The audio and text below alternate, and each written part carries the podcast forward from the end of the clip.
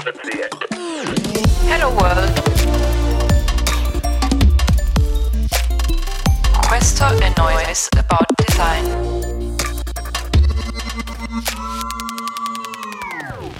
È il 2014 e Noise non la conosce nessuno, giustamente. La mia collega, nonché voce della sigla che avete appena ascoltato, propone di fare un evento a tema usabilità. Da allora, novembre 2014, sono passate sette edizioni. La prossima è l'ottava e vi condividiamo un po' di talk che si sono susseguiti in questi anni per l'evento di cui stiamo parlando, ovvero il World Usability Day Rome o per gli amici Wood Rome, un appuntamento fisso il secondo giovedì di novembre per parlare di usabilità intesa come efficacia, efficienza e soddisfazione per le persone che devono svolgere un compito in determinati contesti. Buon ascolto.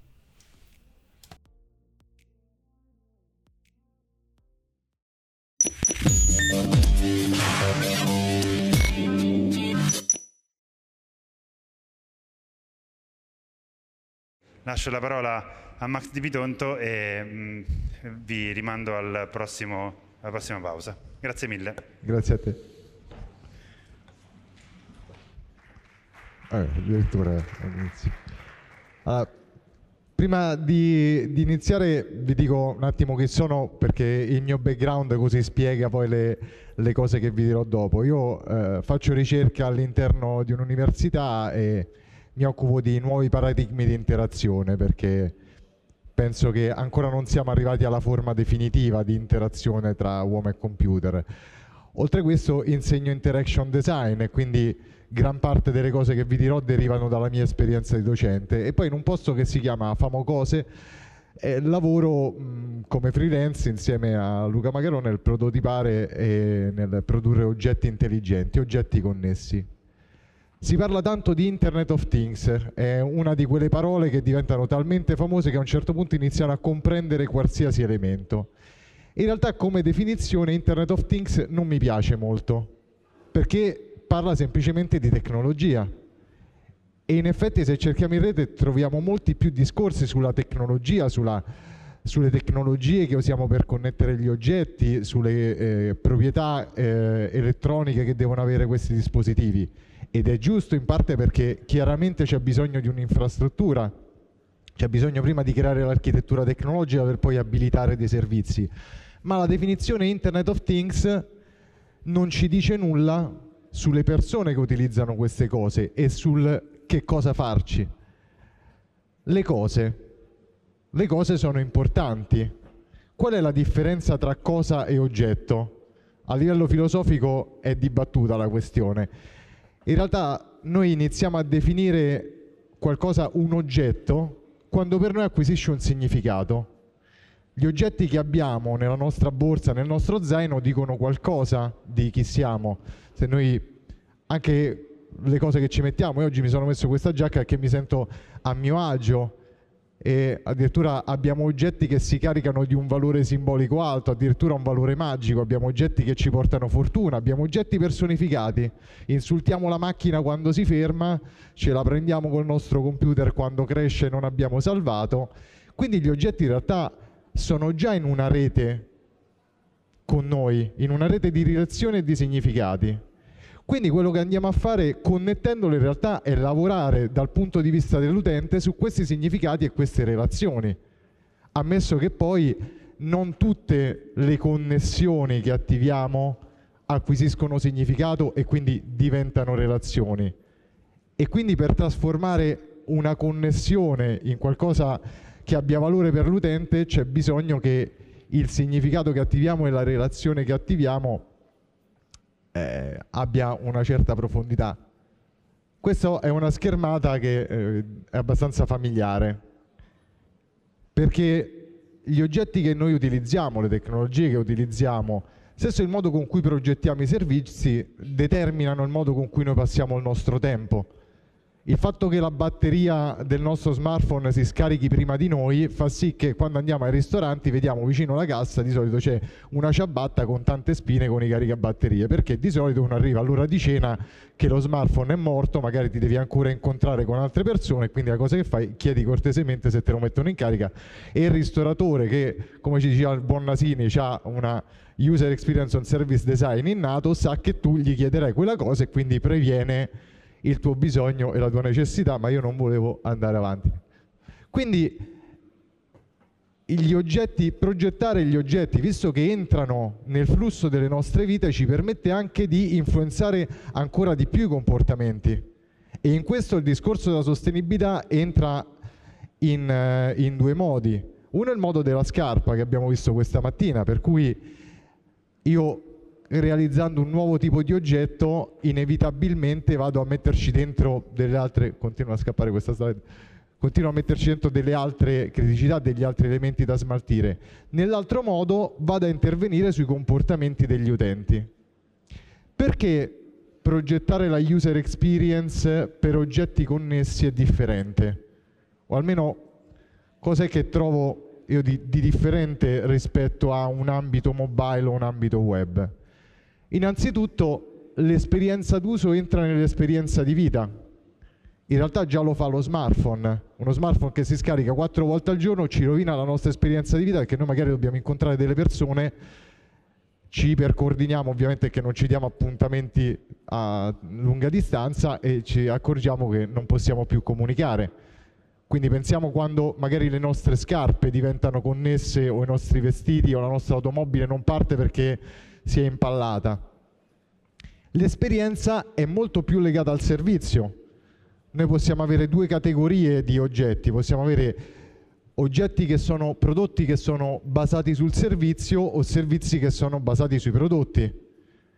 Per cui in un caso abbiamo il telefono, possiamo pensare al car sharing e quindi la progettazione del servizio diventa fondamentale anche se poi l'esperienza d'uso deriva in gran parte anche dal touch point.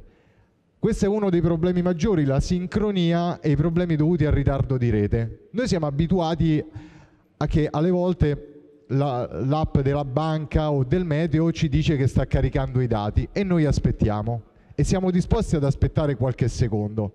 Ma saremmo disposti ad aspettare qualche secondo tra che premiamo l'interruttore sul muro e si accende la luce della stanza? No, e se la luce della stanza non si accende, come segnalare all'utente che è perché il nostro router si è impallato, ce lo stanno hackerando e non è la lampadina che si è fulminata? Questo significa cambiare radicalmente non l'esperienza d'uso, ma l'esperienza quotidiana dell'utente.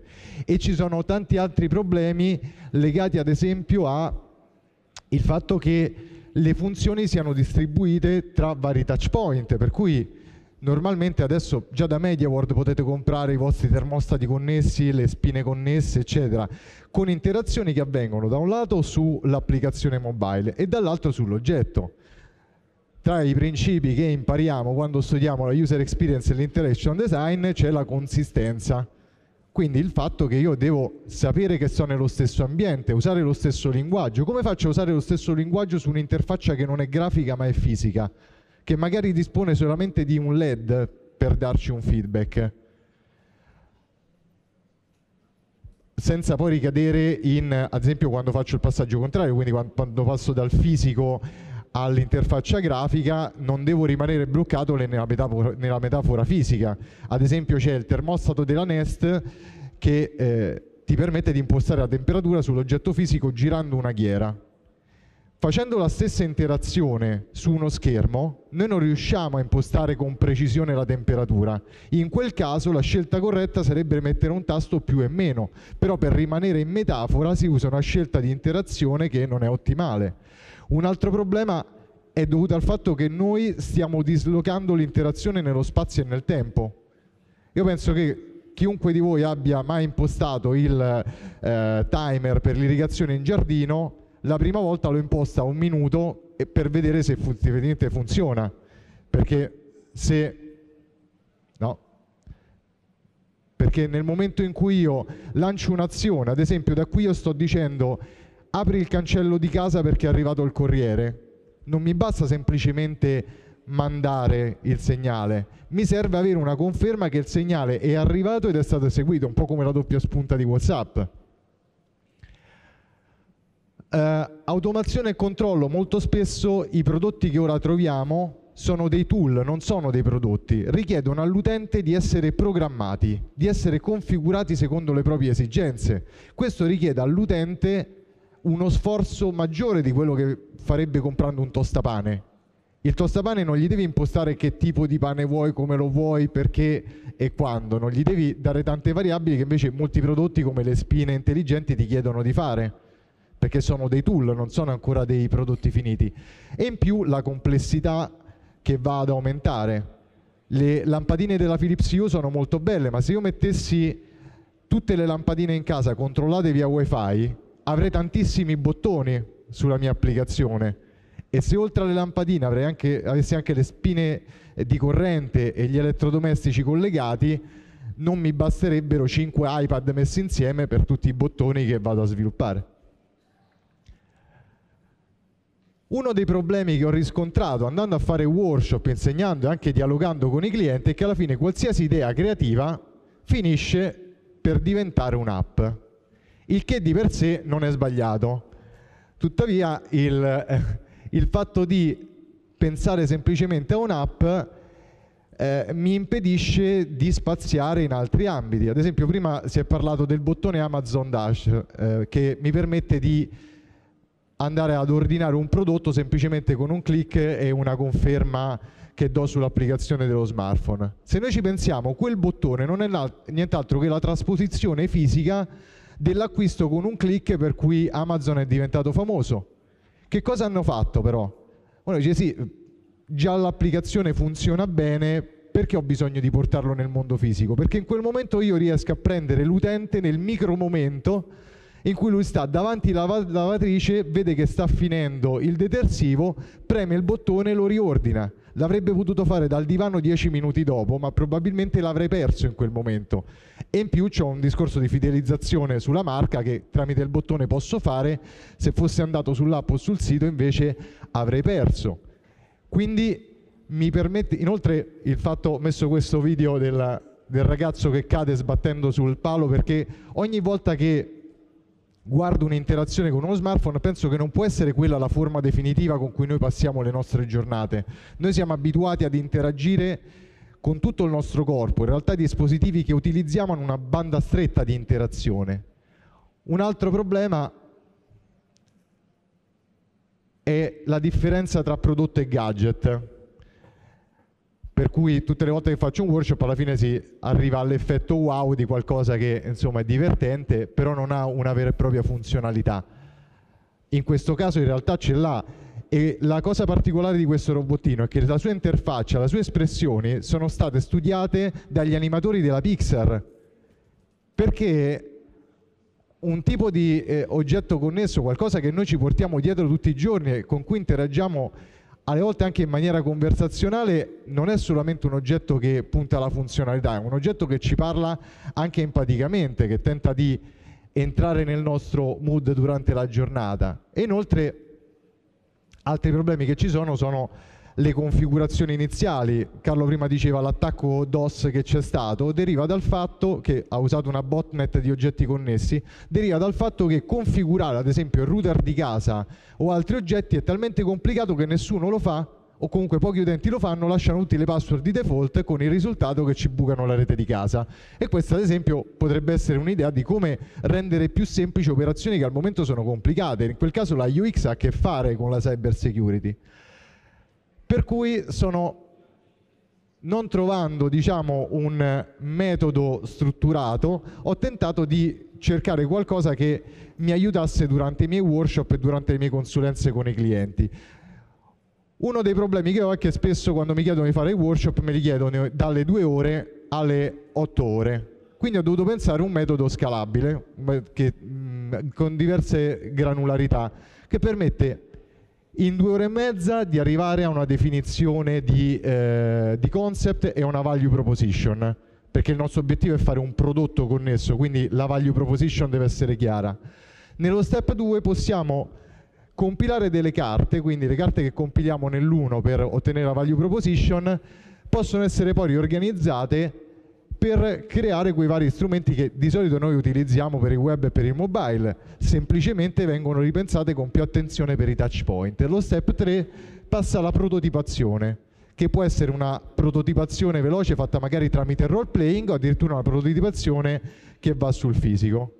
Queste sono delle card che ho preparato per il primo livello, il livello di UX. Quindi in realtà non sono solo card, c'è un metodo cioè una struttura per cui si parte con una fase di idea generation che può essere fatta in diverse modalità a seconda del tempo a disposizione. Quando ce n'è poco ci sono dei brief già pronti, altrimenti si, può, mh, si possono usare le tecniche che ad esempio stanno sul guest che tutti conosciamo. Questo permette di cristallizzare degli elementi fondamentali, quindi le personas, i contesti d'uso, le funzionalità e dei touch point ho detto che uno dei problemi è quello di tentare di evolversi dalla semplice app. Per cui ho pensato a delle reference card che servano da ispirazione, come se fossero i touch point a disposizione, che ovviamente possono essere espansi dall'utente, perché le carte sono, sono aperte a integrazioni. Negli ultimi due workshop ho prodotto 10 nuove carte perché mi sono accorto che servivano, quindi qui ho semplicemente messo gli elementi, diciamo, un po' più, i touch point un po' più comuni al momento, quindi ovviamente evolveranno nel tempo, per cui activity tracker, wearable, smartwatch, mettendo sotto quelli che sono eh, le, le potenzialità, le possibilità offerte, ma anche i vincoli. Queste sono le carte che mi piacciono di più. Mentre quelle prima stanno in mano ai gruppi al, che, che diciamo, lavorano e, e, creano l'idea, queste stanno in mano al facilitatore che le giocherà un po' come le opportunità e le minacce che si lanciavano a Monopoli, le lancerà come una maledizione eh, sopra, eh, sui tavoli. Sono tutti temi che in realtà sono specifici dello UX, quindi le cose che vi ho detto prima, ad esempio il problema di connettività, queste nere sono le minacce, per cui il problema di connettività oppure conflitto tra utenti. Stiamo tutti e due usando lo stesso sistema di domotica, ma io voglio la temperatura a 30 gradi, il mio coinquilino la vuole a 25. E carte invece azione, azioni che io faccio per poter stimolare il pensiero. Queste sono invece carte che mi aiutano nella fase 3, cioè nella prototipazione, per cui mi fanno capire quali sono le possibilità ma sempre scend- senza scendere sul tecnico, qui non leggo sensore, non leggo switch, transistor, leggo semplicemente quasi in una tavola periodica che va tra i vari sensi quali sono i canali di comunicazione tra utente e sistema. Questo è un modo con cui le carte possono essere riconfigurate per ipotizzare una sorta di user journey, quindi in questo caso delle personas che in un determinato contesto andranno ad usare delle funzioni su alcuni touch point. I touch point sono rossi, le funzioni gialle. Queste sono immagini prese dai workshop che ho fatto per testare il metodo che ovviamente è ancora in una fase di beta testing stiamo ancora incrementando e qui la prototipazione è andata sia dal role playing sia a, ad arrivare proprio alla prototipazione tramite Arduino. Cosa ho imparato da questi workshop e qual è l'evoluzione delle carte? Innanzitutto il problema è rafforzare ancora di più lo shift di mentalità nel pensare non tanto a un'app ma a qualcosa che sia un ecosistema di servizio in cui non sto pensando nell'app e nell'oggetto connesso, ma sto pensando al servizio e al valore che, posso, che voglio portare all'utente e successivamente capisco qual è il canale più adeguato. Declinarlo a seconda del diverso tipo di target, eventualmente pensare a eh, abbinare il sistema di prototipazione input-output con qualcosa tipo Arduino Eslow che diciamo abbastanza semplice, offre un sistema di eh, programmazione visuale. Quindi sostanzialmente i risultati che abbiamo adesso sono stati, tanto sto concludendo. I risultati che abbiamo avuto fino adesso sono, eh, sono, positivi. Sicuramente uno dei grandi problemi è, uno dei limiti che ci siamo, che ci siamo posti è, visto che l'Internet of Things si applica a molti scenari, quindi domotica, e-health, trasporti, eccetera, non siamo voluti andare nello specifico creando carte specifiche per ogni dominio per non limitare. Perché uno dei problemi è quando si va a scrivere qualcosa su una carta, come ad esempio il touch point o le ispirazioni, è che poi vada a finire che l'utente si limita nel range di scelte. Quindi la vera questione che stiamo affrontando è come stimolare la generazione di idee senza andarla a limitare e restando però con la capacità di applicarci a diversi domini. Vi ringrazio per l'attenzione.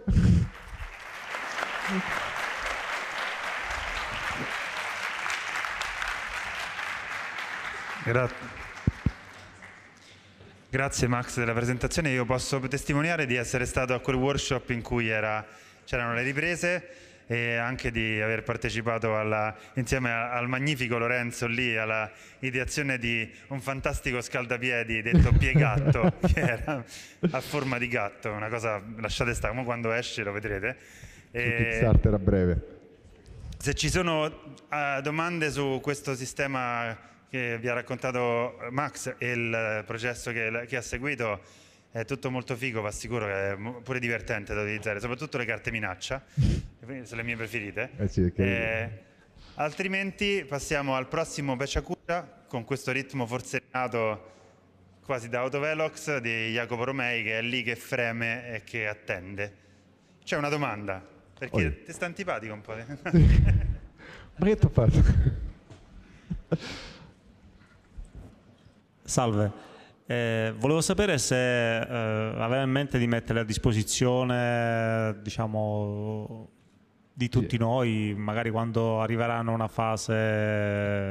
Allora, stiamo ragionando sul modello, diciamo, di, di sviluppo delle carte. Sicuramente eh, ci sarà una parte che sarà rilasciata open e poi, siccome sto scrivendo anche il metodo, quindi probabilmente ci sarà un'edizione cartacea con tutto il kit e il metodo e poi ci sarà la parte invece liberamente scaricabile sul web, quindi penso l'impostazione sia questa, ma appunto sono in beta, quindi per ora stiamo ancora vedendo anche perché un problema è la sostenibilità dei materiali, cioè visto che le carte da compilare per ora vanno su cartoncino, effettivamente eh, è, un, è, un, costo produrle, quindi stiamo capendo come usare materiali, ad esempio tipo lavagnette, eccetera, per rendere tutto il sistema più sostenibile, anche perché le carte vengono riutilizzate più volte, per cui io le riconfiguro, faccio una foto, mi salvo quella foto e poi faccio il nuovo schema.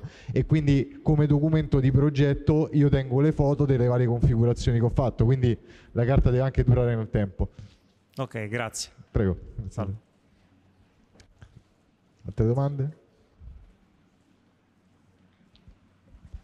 Nessun'altra domanda. Mi viene da dire che ringraziamo Max per il suo intervento. Grazie a voi.